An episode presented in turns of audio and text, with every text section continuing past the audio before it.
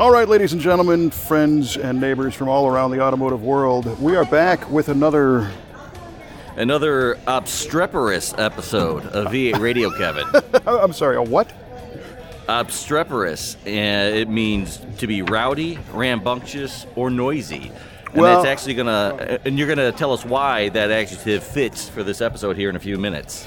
I'll tell you right now, my friend. Well, I am Kevin Ooste, your host, joined as always by our esteemed co-host, Mr. Mike Hubbell-Clark. And what was the word again? Obstreperous. Obstreperous. I think I can. I'm not sure I hear that properly because our setting's a little bit different today. I'm actually coming to you from the setup of the SEMA show here in Las Vegas.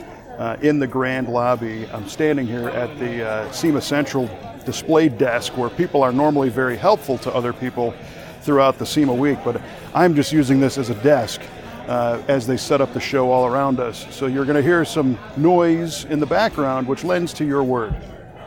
Absolutely. And you'll probably be hearing Kevin give directions throughout the show, so beware. Yeah, people have been coming up and asking questions like I know what I'm doing here, which clearly I don't. But I will ask for forgiveness on any sort of interruption that we get along the way. So, dig it. Hey, man, it's authentic live radio. I love it. It's authentic live recorded radio. That's exactly right. Live recorded radio.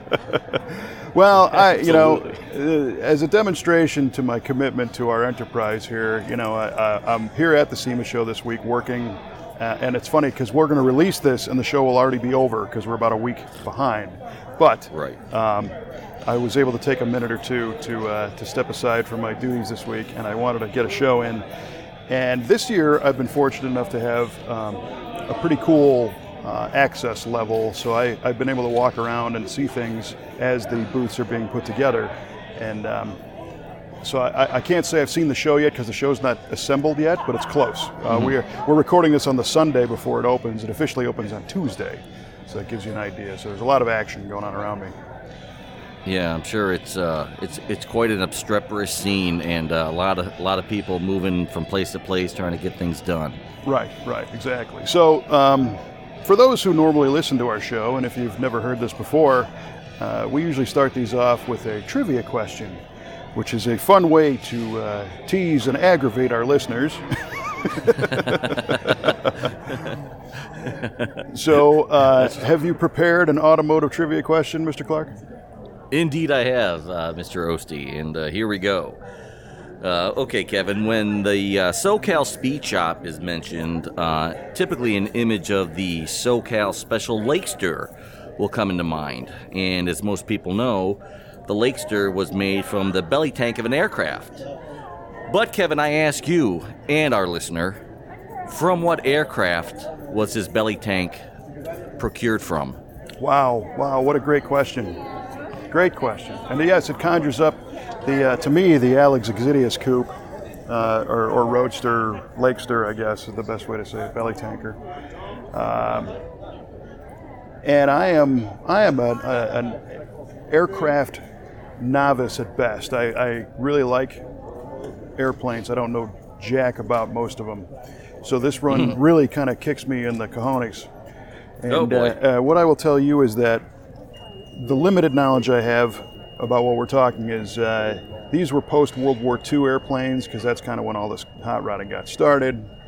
And a tanker is added to a plane to increase its range, right? So what needs to fly far but bombers? So I'm going to guess that these are bomber tanks, also because the hot rodders used bomber seats. They would take the aluminum seats out of bomber planes and bolt those into cars because they're lightweight. And of course the bomber jacket, and all went hand in hand. I'm going to say it was from a B-25 is my guess, which was... a B-25 bomber. If I'm not mistaken, a prop plane, all bombers in World War II were essentially, right? The B-52, that was they're all props.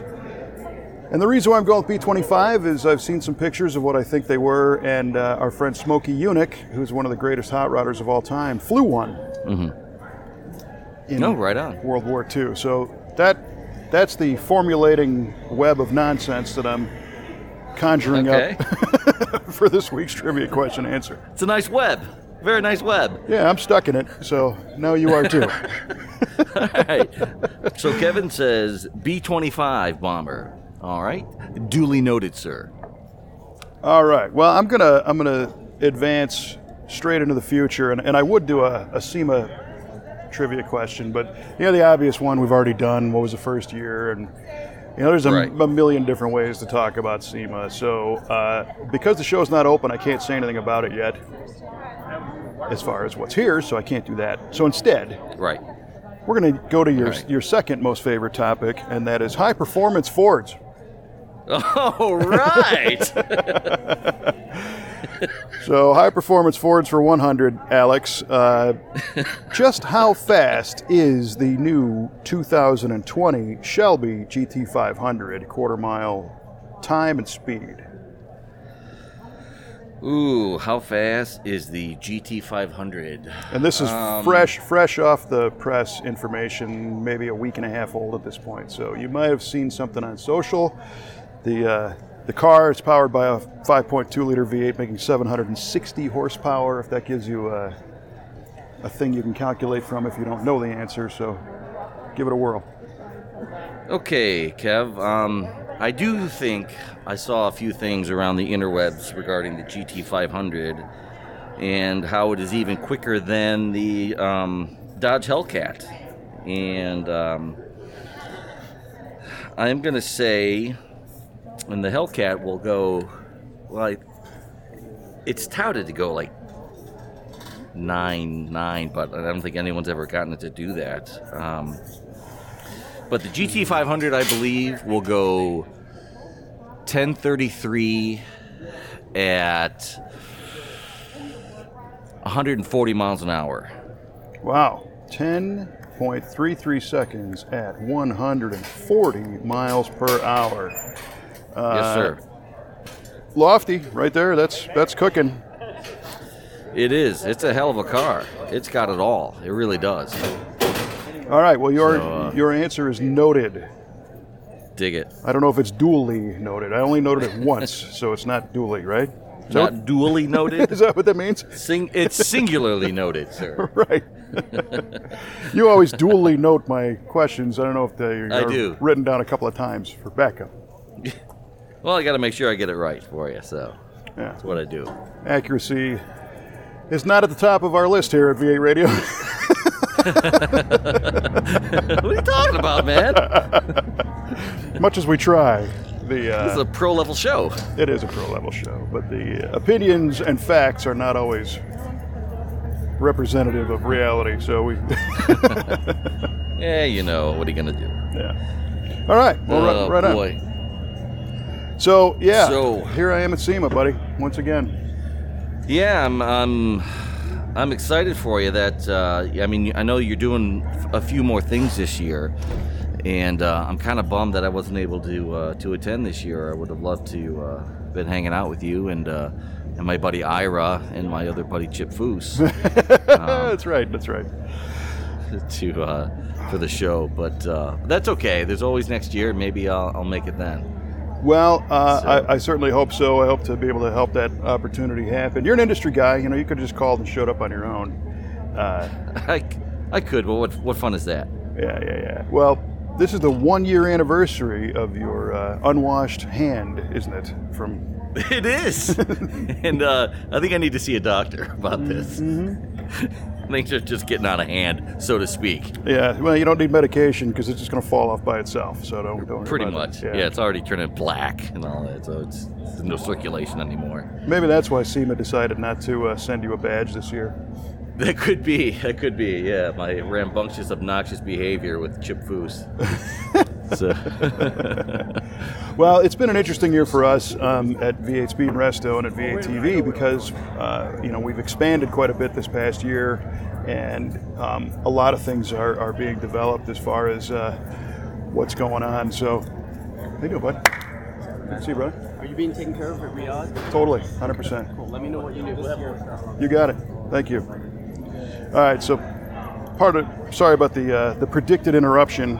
But just was greeted by Mr. Bud Brutsman, who is the producer of favorite shows like Overhaulin' and some of the other big ones you've seen on Discovery and other networks. Sure. Yeah.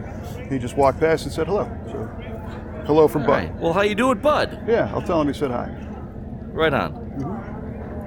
Mm-hmm. So where were we? So we went through a lot, and we tried to bring some of our team out here every year to the show.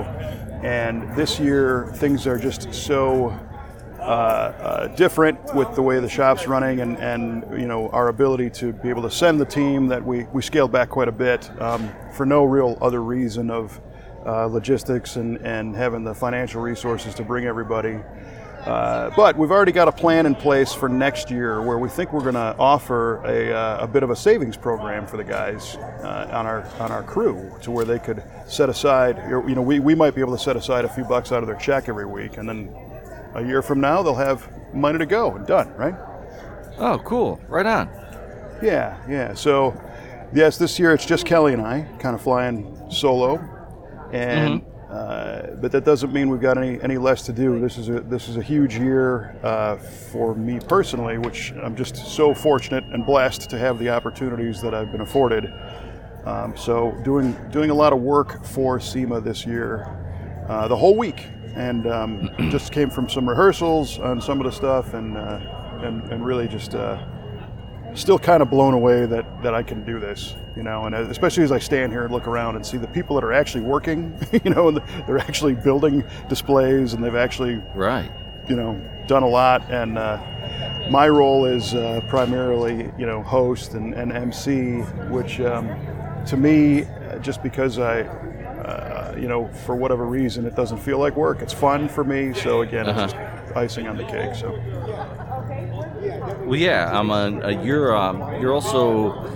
You're hosting the big SEMA reveal tomorrow as well, like as you've done in the past, correct? Yes, yeah. Super looking forward to that. The SEMA reveal is a special event that I was fortunate enough to be the first guy to ever host this thing. You know, the first time they ever did it was involving me. And what it is, if you haven't seen or heard anything on it, the reveal is fun because as the show is being, you know, finished off on the assembly side and booths are being polished up and everybody's kind of finished, the team at SEMA decided it'd be really cool to bring in a handful of the higher profile vehicles and run them across the stage before they go into the show, you know, because they were going to go into the show no matter what, so let's not make a little spectacle out of it, you know. And they have lined up a handful of, I think we've got nine vehicles this year, and there's a live band and a stage, and I'm in a tuxedo. And, you know, it's very red carpet, you know, and the whole thing. And the other component of the SEMA reveal is that it's a big thank you because it also encompasses the exhibitor appreciation dinner banquet. So all the people that have been here, in some cases for over a week, putting up their displays, they're invited when they're finished to come out and have a drink and eat and hang out and relax for a little bit before the show opens up officially on Tuesday morning. And the entertainment that is provided is the reveal. So it's really cool. You got a mix of everybody there. There's exhibitors, there's media, you've got some car builders and everything else. And for whatever reason, they entrusted me to be the MC and the host of this thing and to kind of manage the flow. And I look at it, it kind of dawned on me the other night because I'm a slow learner, but you know, one of the things, like many of us, one of the things that I've always thought would be really fun to do would be to kind of host a variety show, right? You know? Yeah. Johnny Carson, you know, was the best in my opinion. And what did he have? A variety show. He had a great band, he had great guests, he had an audience. Well, that's what the SEMA reveal is. And believe me, I'm no Johnny Carson. I'm not trying to say that. No, but come on, man. There's only one Johnny, but then again, there's only one Kevin Ooste. So well, that's doing all right. That's a good thing, because if there was a bunch of us running around, it would be bad. But so we have all the elements. You know, we've got a great band that's on stage, and again, I get to kind of shepherd this thing through, and our entertainment is the band, but also the cars and the builders.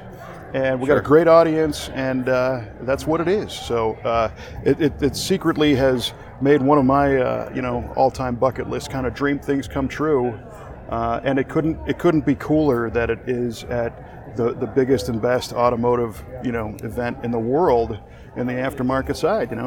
It's tremendous. So I'm very much looking forward to the reveal.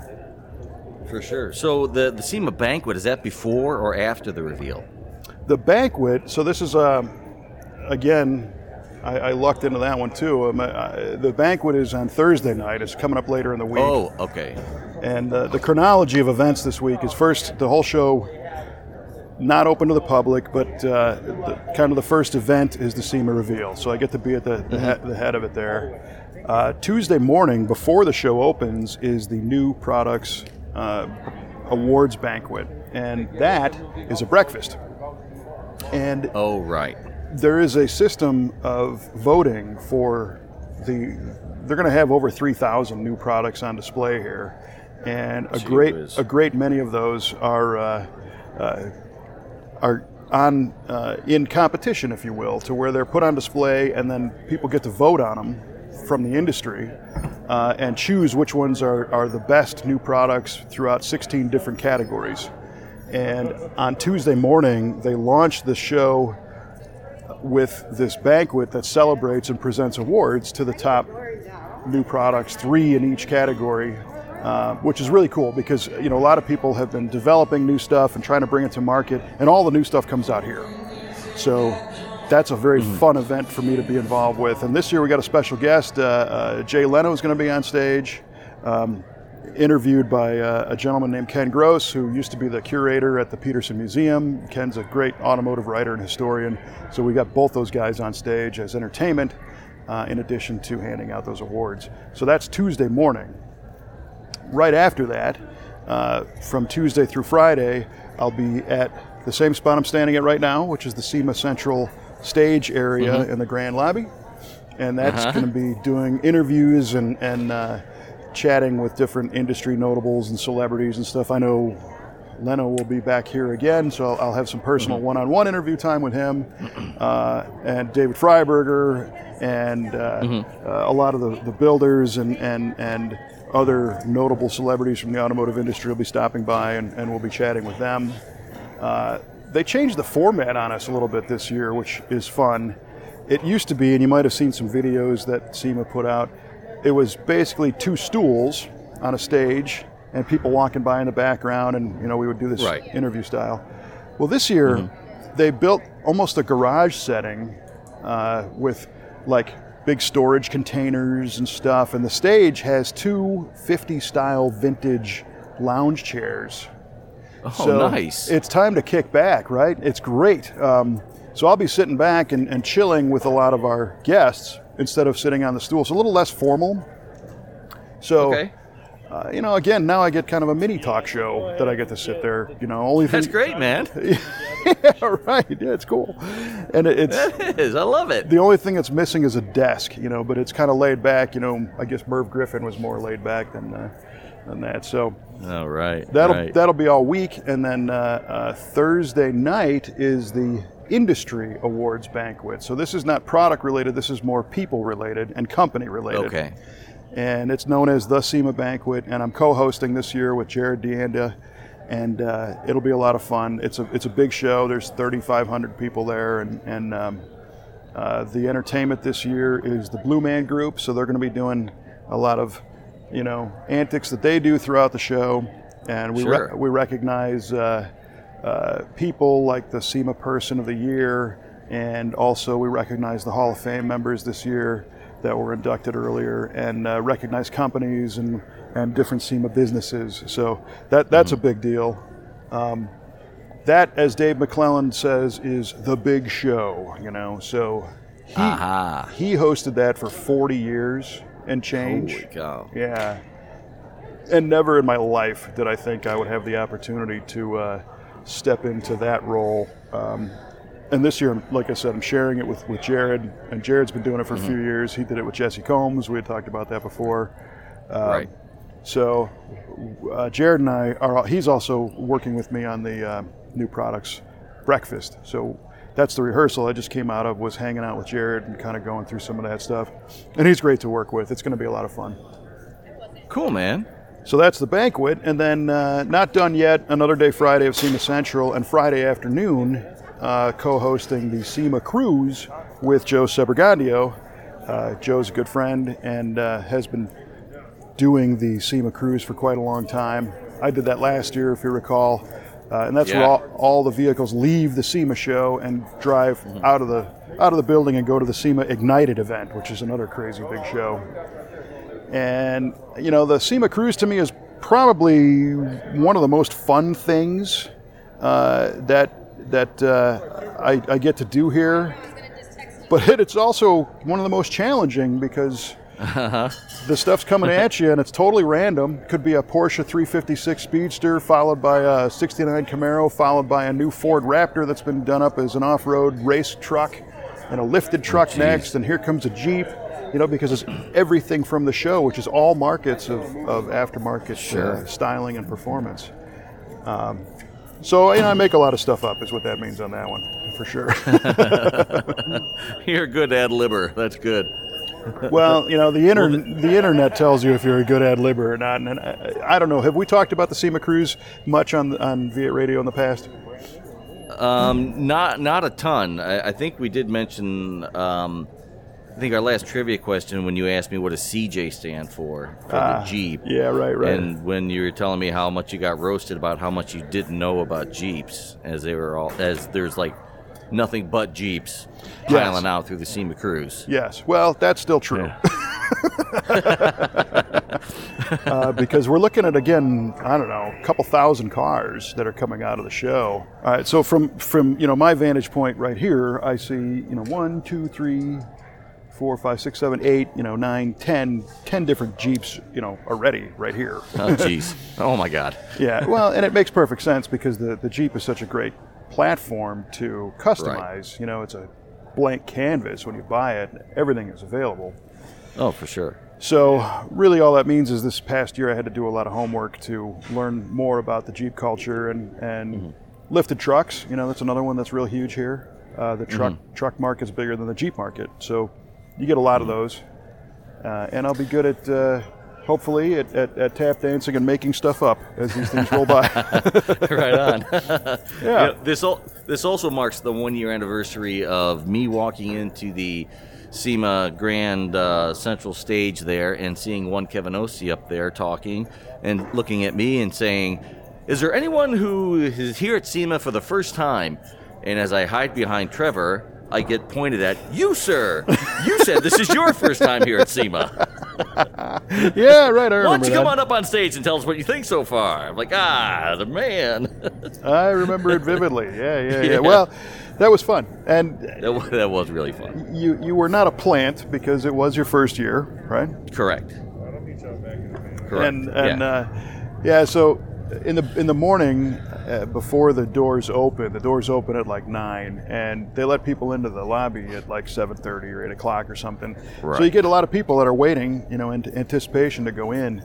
And one of my functions that I'm tasked with is, you know, providing information about the show and kind of counting down to when the doors open and all that stuff. And I thought it was always fun to pull somebody out of the crowd and chat with him for a minute, and you happen to be the unlucky victim at that very moment. How about that? Right on. No, that was a good time. I appreciated that. Well, hopefully enhancing your first-time SEMA experience of, you know, getting called out. Oh, yeah. Yeah, that was good stuff. Well, the show is you know, bigger than it ever was. So you saw it last year. This year there's even more. And it's interesting because across the street from the Vegas Convention Center, they're building a whole additional convention center. Are they really? Yeah, and I learned from an Uber driver yesterday that the Las Vegas Convention Board, or the center at least here, they turned down between 35 and 40 additional conventions last year because they did not have the space. Oh my gosh. Can you believe that? No, that's unbelievable. It is unbelievable. And there's millions and millions of available square footage every day of the week, and they're all jammed. So I think they did an analysis and they said, well, how much are we losing by not being able to house these additional conventions? And it was something like, you know, $1 trillion, you know, some crazy amount of money. And they said, well, how much would it cost to build a new convention center? And they're like, oh, it's going to be $250 million. And they're like, done. Start today. Yeah. Yeah, right. Get the earth movers now. Right. Get going. Yes. I was saying, talk about the SEMA thrash that's going on over there. That's crazy. I mean, it's got to be everywhere with every builder, every vendor that's trying to set up, all the help trying to get everything in place. It's really incredible. You hit all the nails on the heads. And Kelly and I went for breakfast this morning and drove around the backside of the convention center where there's a whole bunch of cars stacked up waiting to come in. And you look at the hundreds of show vehicles that are, you know, just the logistics of getting things in and out. And then to think back, you know, two clicks behind that, you know, half of these probably were disassembled a week ago, you know. Yeah. Well, it's funny you should say that. I was watching, not to beat this whole Chip Foose thing up, but I happened to be watching a YouTube video from Foose Performance, or Foose Designs, and he's bringing a 69 LT4 Camaro as well as a 74 Jag E-Type out there this year. And nice. This video was published on Friday, and it ended with him saying, well, today's Friday, we have to get these cars to SEMA by Sunday. And he was standing next to this E-Type that was all painted a completely bare body shell. Yep. And it's got to be completed, assembled at the show by Sunday. And was Friday. I mean, 2 days ago. Right. That's correct. And the amazing thing about that is that E-Type, he was planning on unveiling that last year here at the SEMA reveal, and he had mentioned that in the interview that it just, they're waiting on Jaguar parts from overseas, and that's when I pointed out that, yes, even Chip Foose waits for parts. Yeah, exactly. He brought that 57 Chevy instead. Right. And he pointed out the math that these builders go through, and we've been there. I think we've done 10 SEMA cars over the years at this point, but... and he might have mentioned it in the video that you just watched. I didn't see that one. But when he says, I've got 9 guys, and everybody can do a 10-hour day or an 8-hour day, and it's Friday. So that's 9 times 8, that's 72 hours, right, over 3 days to get to Sunday. But we're going to work 24 hours a day. So there's 250 hours or 300 hours left before that thing can go of man hours, and they take every one of them. And it's not because they intentionally pushed that deadline to the end. It's that you need to take every second you have to make this car or these cars or this booth display as nice as it can be to go on display here at the big show. So I mean, you might have something you think is done, look at it and say, that could be better, and you have to redo the whole thing. Yeah, and I think what we find in our history of building cars for this show in particular is that the thing that holds you up is always out of sequence. So, for example, you know, you got to put this one part on, and there's going to be 50 steps after that to get to the finish line. But that one part is the one you're waiting on. So everything else is in hold. You know, so, for example, you got to have the carpet to be able to put the seats in and the rest of the stuff. And the carpet is the one that got shipped to the wrong shop or something. You know? Ah, sure. That makes sense. It's rarely that you are still painting or fabricating or building something. I mean, usually everything's finished. It's just something's holding up the assembly when it gets to that point. And as you pointed out, you know, the Jaguar looked like it was painted and just needed to be put back together. Yeah. Yeah, but it really, you know, painted a picture of what they go through to get these cars ready for this show, and how much, and how, like you said, they take every available minute afforded to them to do it. I mean, they're not sitting on this thing a month out saying, "Oh, it's all done, we're good." I mean, they're probably polishing it up as it's going up into the ramp truck, for crying out loud. Yeah, you're right. And so now you can understand the level of, you know, I guess how highly revered and respected this show is. This show is insanely important to businesses and builders, you know, and everybody else. So when they call me and they say, hey, we need you to work this thing, I go, oh my gosh. But at least, you know, I get that because I've been there. You know, I've covered this show from a media standpoint, doing, you know, booth interviews. We've had cars on display. I have not had an exhibit, so I have not done that part. Our shop has not displayed here because it takes quite a bit of resources to make that happen, and I don't sell parts, you know, per se. And, and being an industry only, I mean, the whole purpose of this event is to connect manufacturers with buyers, sellers, and retailers so that those channels can be put in place so people like you and I that are consumers can eventually get our hands on these parts. So my business, where I fit in from a shop standpoint, is what we do. We build cars and work with manufacturers to get them on display here. Someday it'd be kind of neat, though, to be part of a team that does the booth display as well. I think that would be fun. But so it's a big deal, you know. And that Jag, by the way, from what I've seen, is just over the top. Oh, I mean, just the renderings that they showed of it, it looks so beautiful, so beautiful.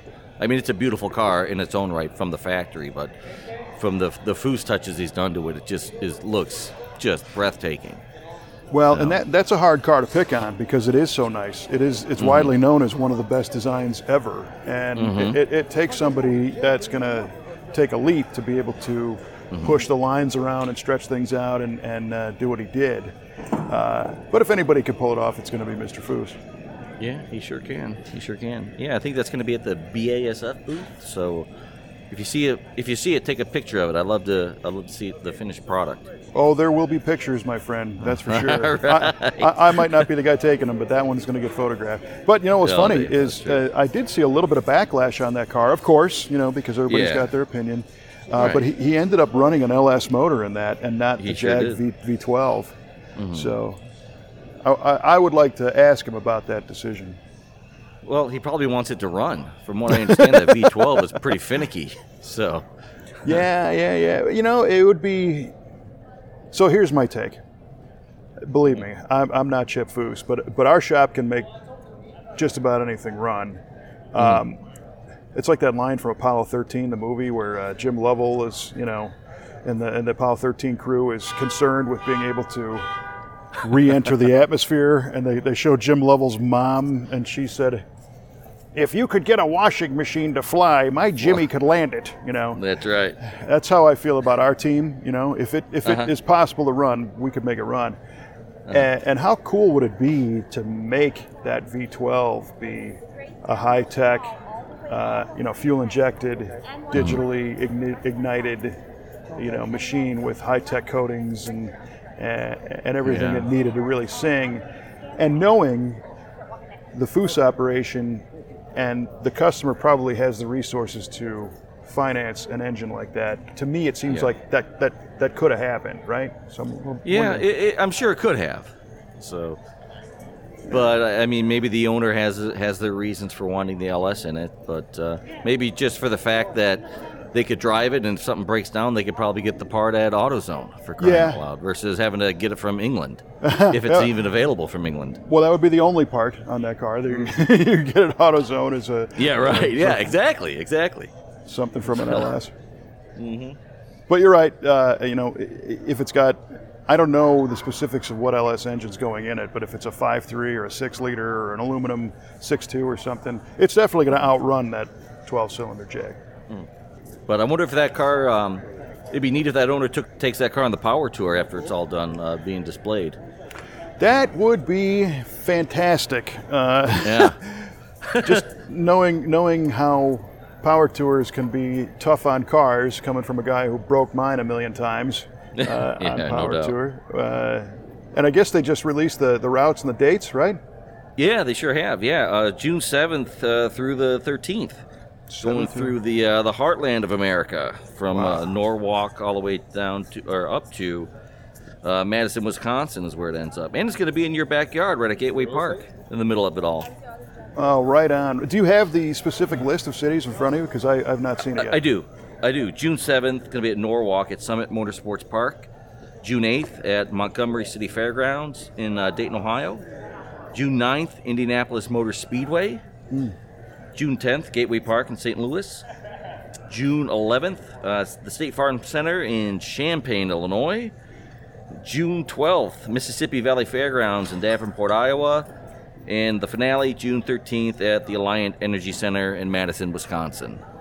Wow. So starting off, two cities in Ohio, your home state. Yeah.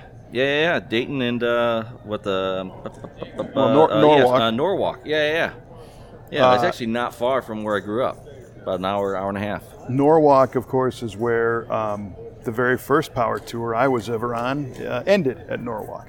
Oh, is that right? Yeah. I've been at track many times, covering NMCA races and Power Tours and stuff. So It's an interesting route.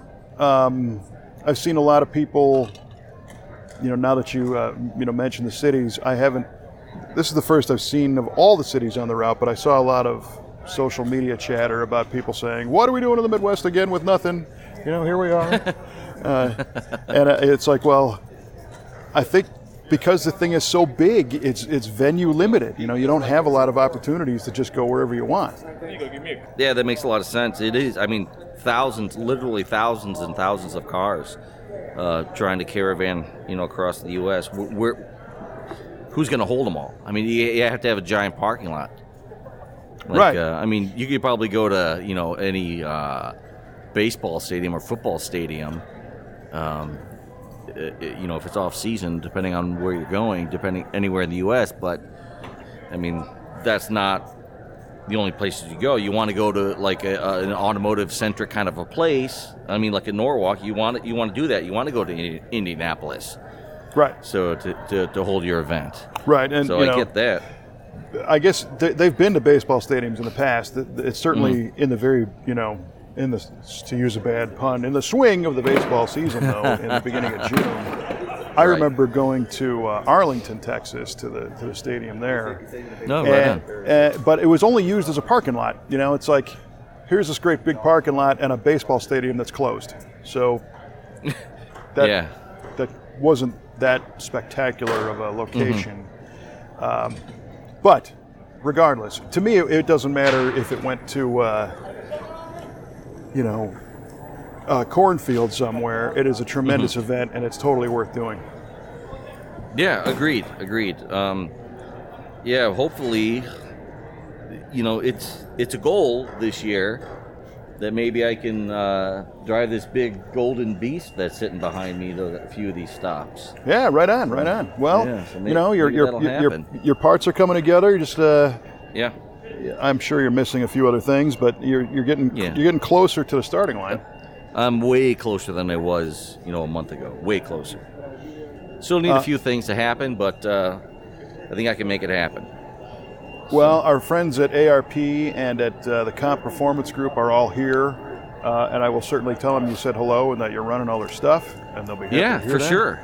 Yeah, send my thanks to having these great products for me.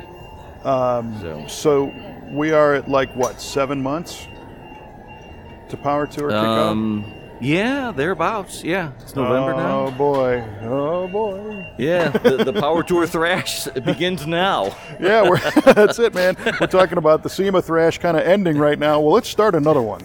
Yeah, why not? Keeps you healthy, keeps you vibrant. Well, you and I had talked about how cool it would be, and our friend Paul. We mentioned the previous show about Power Tour 2021 being an anniversary year for the 96 tour that started all for me. I don't know. And since then, all three of our cars are still down.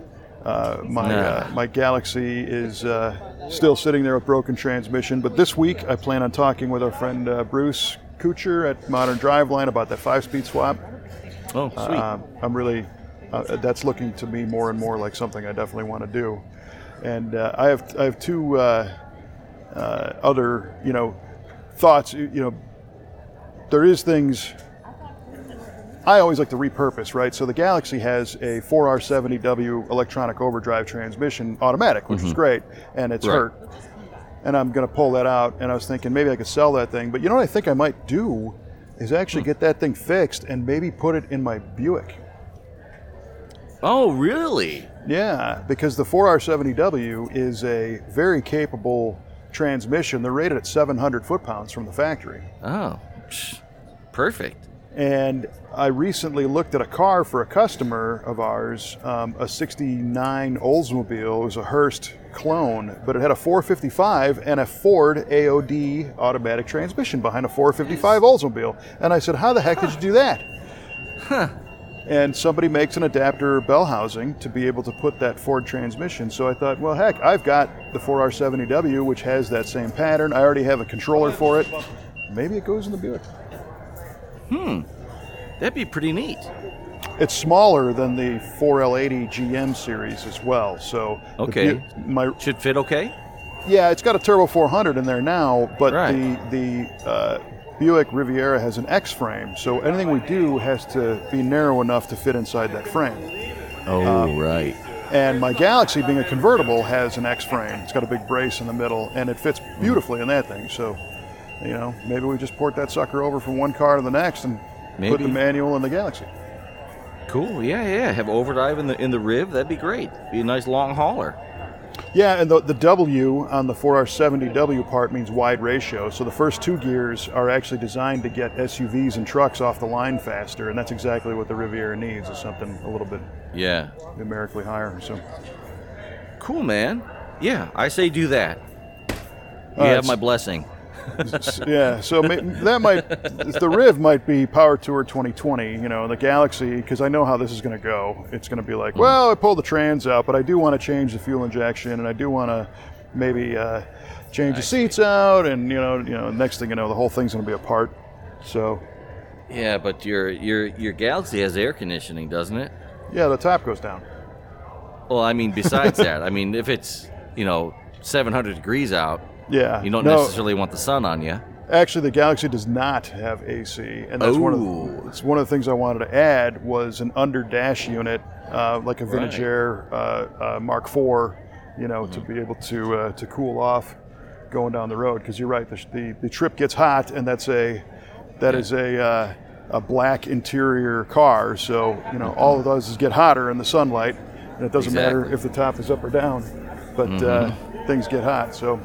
That's part of the might as well syndrome. Got it apart, might as well put air in it. Yeah, and I know your Riv doesn't have air either, does it? No, so I have to resist the temptation on that one. Yeah.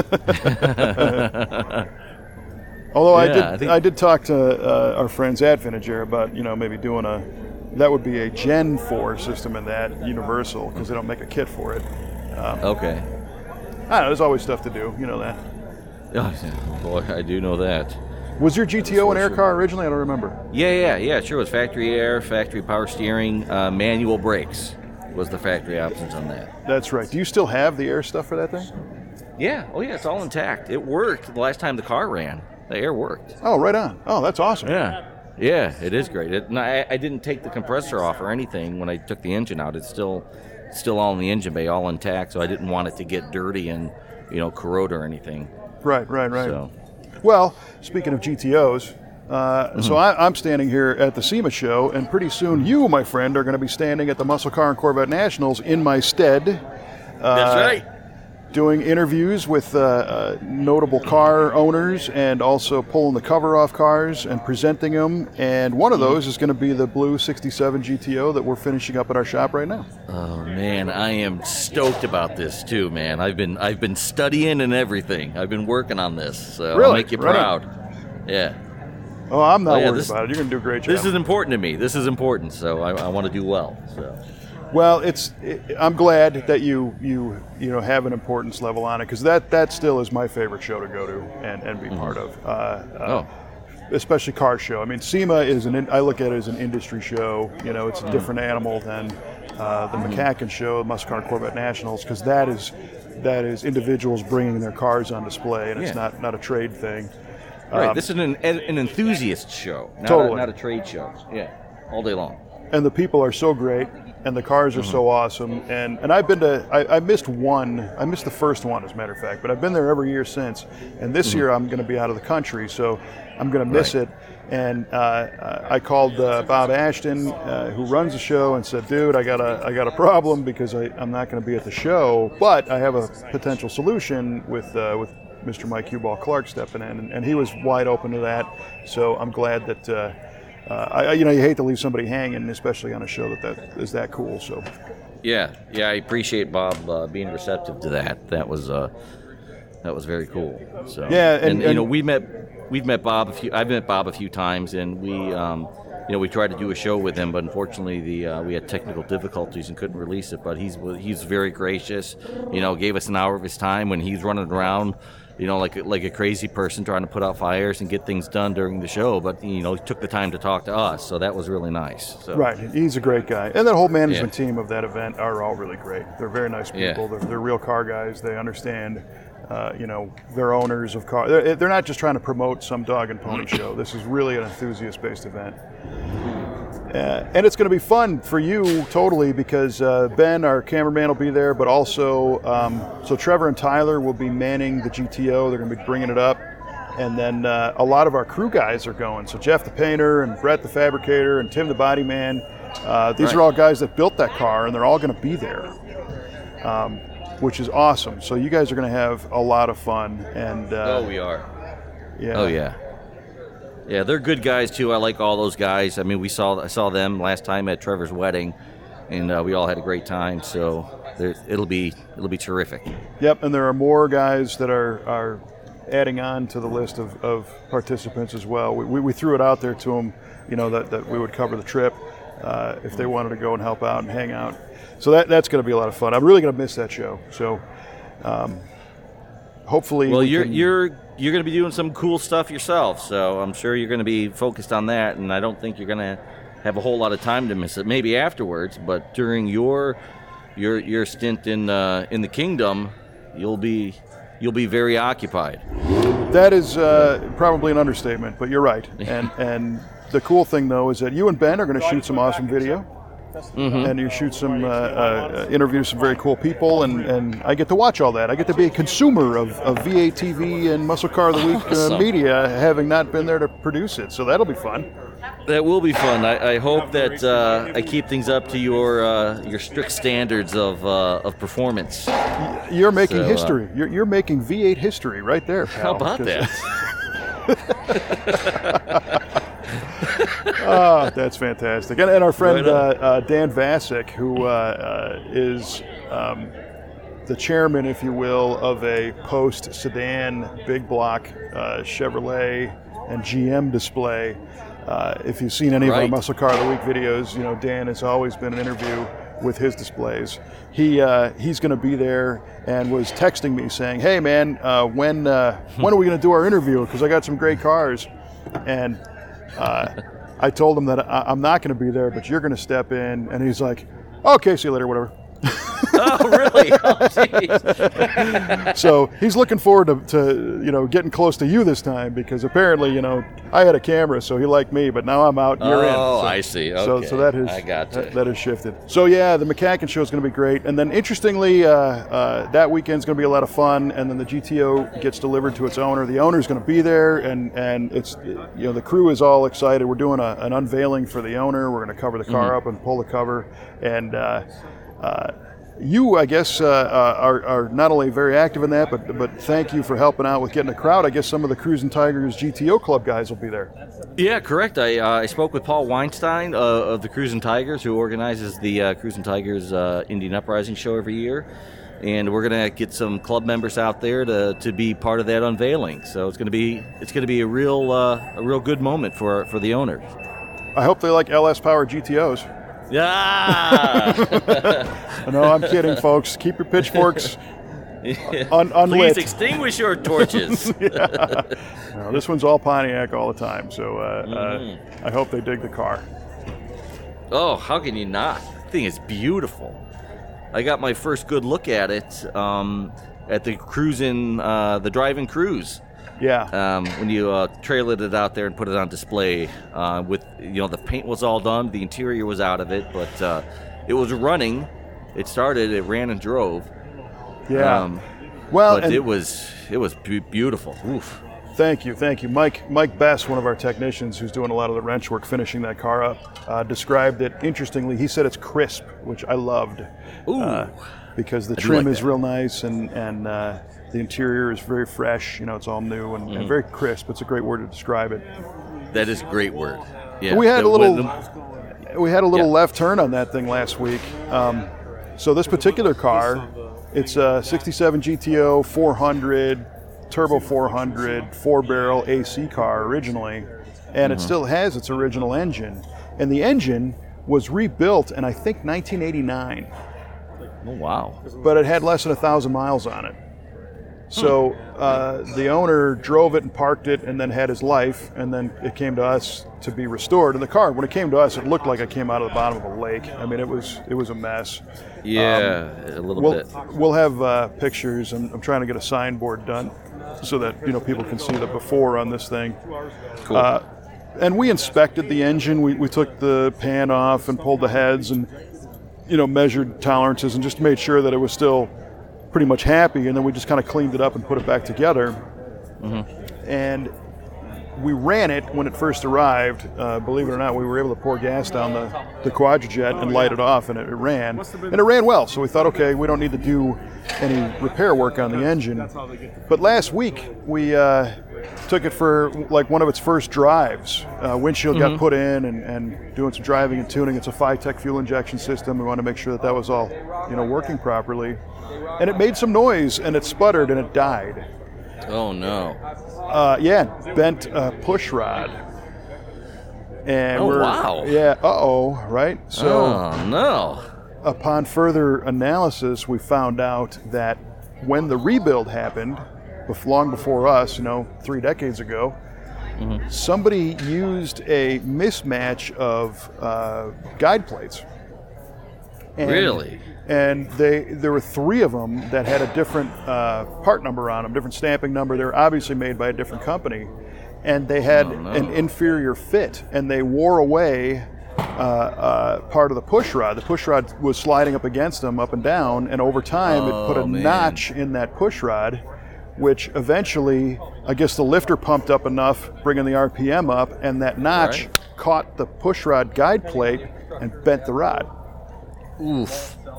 Yeah, but it did not cause any internal damage to the engine, and we were able to identify the remaining ones and replace those 3 bad guide plates with some, you know, ones that were not some messed correct, up. Correct, good ones, yeah. And put it back together, and it's fine. So, good.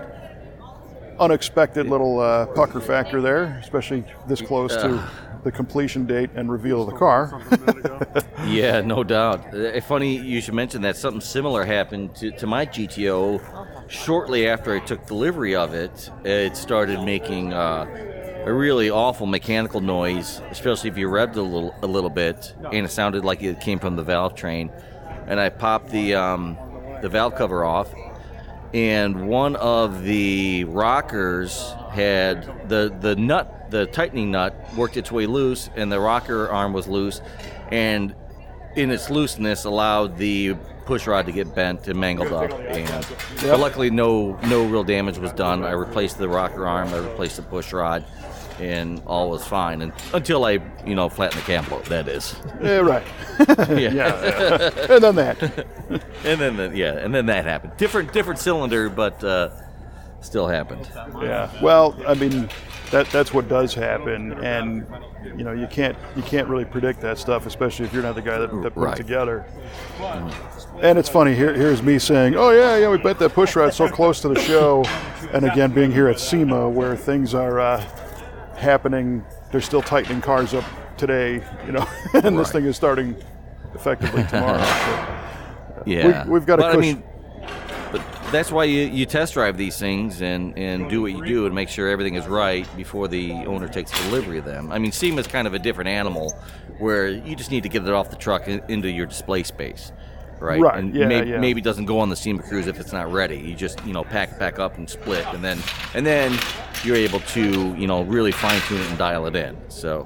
Right. And we love to put time on them. You're right, because that's when these things shake loose or things break or whatever. But I'll tell you what, recently we sent home that orange Carousel Red 76 Trans Am that came to our shop. Mm-hmm. That hadn't been run in a long time, and we put a Holley Sniper fuel injection unit on it, and the new floors and some strange kind of context of repairs, a floor and fuel injection, you know, whatever. Right. But the owner, we didn't have many miles on that one. We did a health check on the engine, you know, leak down compression, ran it, mm-hmm. temperature was cool, everything was fine on it. And he flew in, I think we had 125 miles on that thing, and he drove it from the middle of the country, I believe, home to Connecticut. You gotta be kidding me. Nope. And he, you know, of course, we all sit there with our fingers crossed and praying he doesn't have any difficulties. When he got home, he contacted us and he said, "Hey, I got a question. You know, Trevor said that I shouldn't really drive this thing over 75 or 80 miles an hour, but I did almost all the way home and I made it no problem. Is everything okay?" So, gee whiz. Yeah, that was great that even in a short period of test miles, we were still able to nail it, and the guy drove it home and made it safely. So that was a good one. Yeah, I'm sure you're kind of hovering around the phone waiting for it to ring. Like, oh, I hope this guy makes it. Holy cow. Yeah. That's got to be stressful, though. I mean, I know you're confident in your abilities and what the crew does, but still, that's a long drive on its maiden voyage. It is, and you got confident in your ability, but you need confidence in the ability of the people that made the parts and anybody who did anything else. Right. To make sure that everything not only, you know, works and fits, but stays together, you know, during, mm-hmm. they call them a shakedown for a reason. I mean, you're going mm-hmm. over bumps and things are loosening and who knows. So between that one, there's been a couple fun ones that we sent home that we did an LS3 conversion in a Corvette, and he drove that thing 800 miles home, 750, Woo. Something like that, and didn't have a hitch, and it was wonderful. The one that really, and we talked about this story in the past too, but the Comp Cam's Camaro was the one that kind of twisted me out of shape, because they drove that home from our shop to Memphis, which isn't that big of a drive, but they never called when they got there. Oh, yeah. I remember that. I remember when that happened. Yeah. I remember you telling me about that. Yeah. So that, they left it like...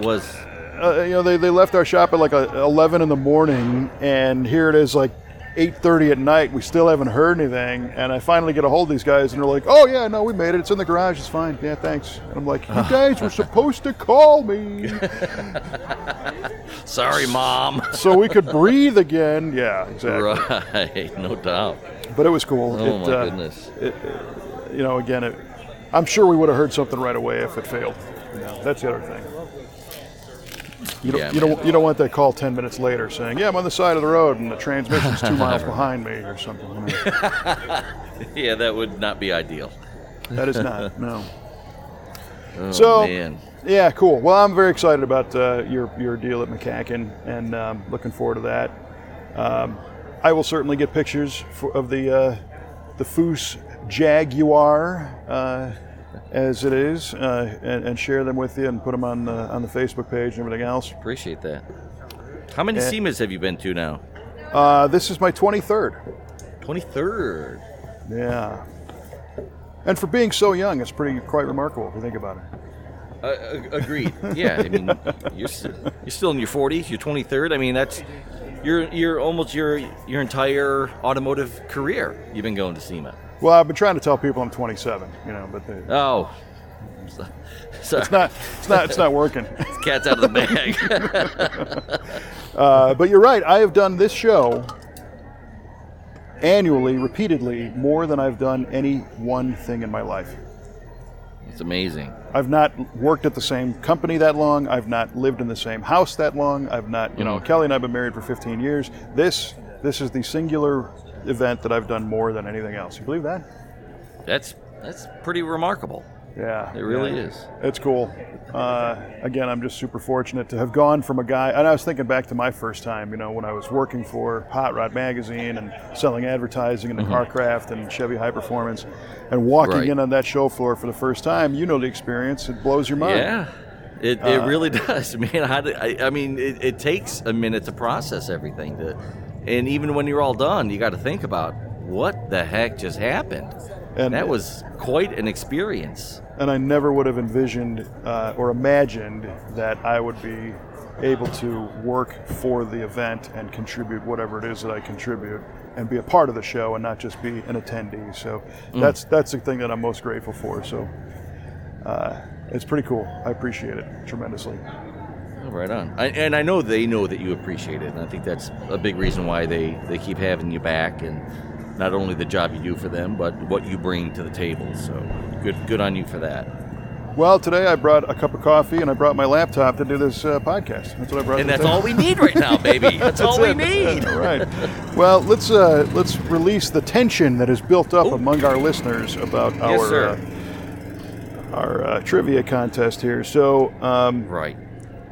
I'll let you go first because you posed your question first. What's the answer to the question? All right, Kevin, I asked you about the SoCal Special Lakester, the belly tank salt flat racer, and I asked you what type of aircraft the drop tank came from. And there were two acceptable answers to this question. Oh, good. I got them both wrong. Well, unfortunately, B-25 is not one of the acceptable answers. I would have accepted either from a P-51 Mustang. Oh, really? Or a P-38 Lightning. So fighter planes. I'm sorry. Yeah. The P-51 was a smaller tank, and it propelled that first Lakester to about a record speed of about 131 miles an hour. Nice.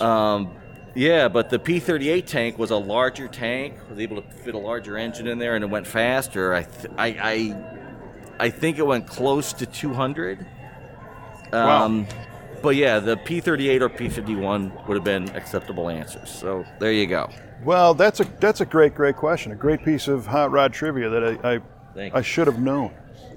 Now you do. And I guess, you know, logically, the smaller plane needed the capacity. So now that I think about this, you, my friend, provided me with a copy of Chuck Yeager's book. Yes. And he flew a P-51 Mustang, known as the Glamorous Glennis, of course. Right. And he talks about leaving the base in a European theater and flying to the area where they're going to go into dogfight combat, and having to drop the tanks at that point before they engage. So that's why they had the tank, to get them where they needed to go. Exactly. Yeah, where was I an hour ago thinking about this? You know, how can I tell you? You were at the SEMA desk drinking your coffee, giving directions. Answering questions. Hold on, I have another gentleman here. Yes, sir. Yes, you want to go right up the stairs, right behind us. There's a circular set of stairs, and there's some up there.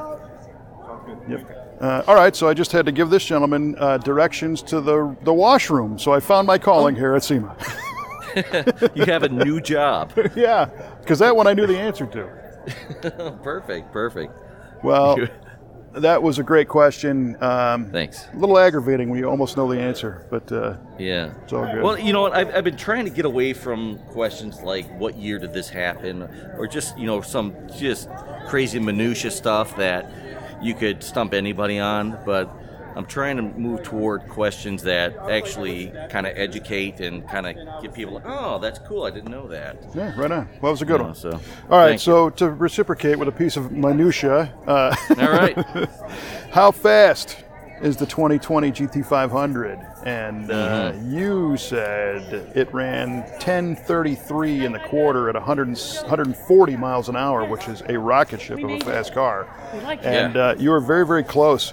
Evan Smith, Ford guy, and also a magazine writer and web guy, and a guy that I used to kind of work with at one point.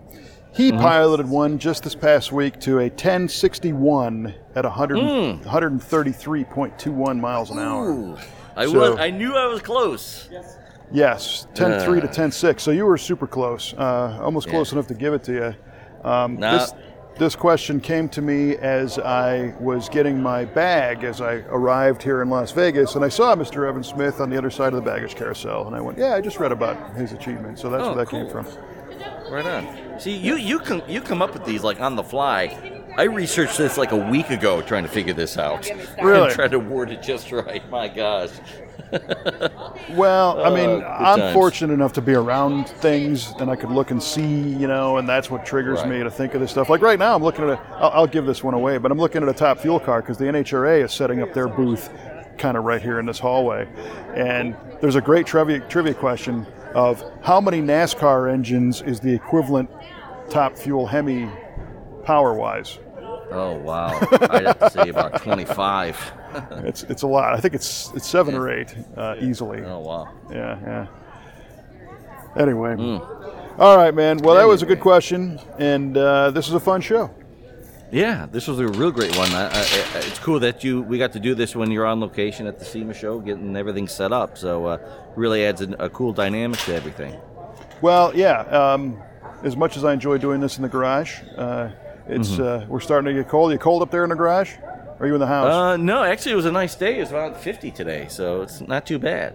All right, well, maybe next one maybe we'll get the recap from, is it going to be McCacken time? Might be a recap of SEMA. I don't know, we'll see.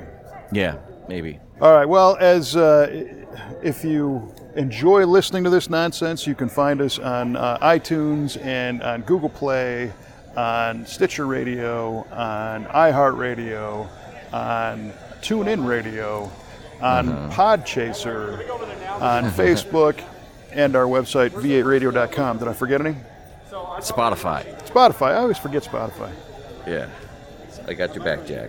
I think I always forget a different one, and you say it, and I say I always forget that one. It's all right. I keep like rattling them off in my head as you're rattling them off. I'm like, okay, say this, say that. If I was smart, I'd have a thing on my screen that would tell me this stuff, but never said I was. Maybe. Well, we'll put it on the clock. That's an innovation we can bring to our program. Yeah, perfect. Yeah. All right, my man. Well, this is a lot of fun. I really appreciate it, and I will talk to you soon. I'll get your pictures, and we will catch all of you next time on V8 Radio.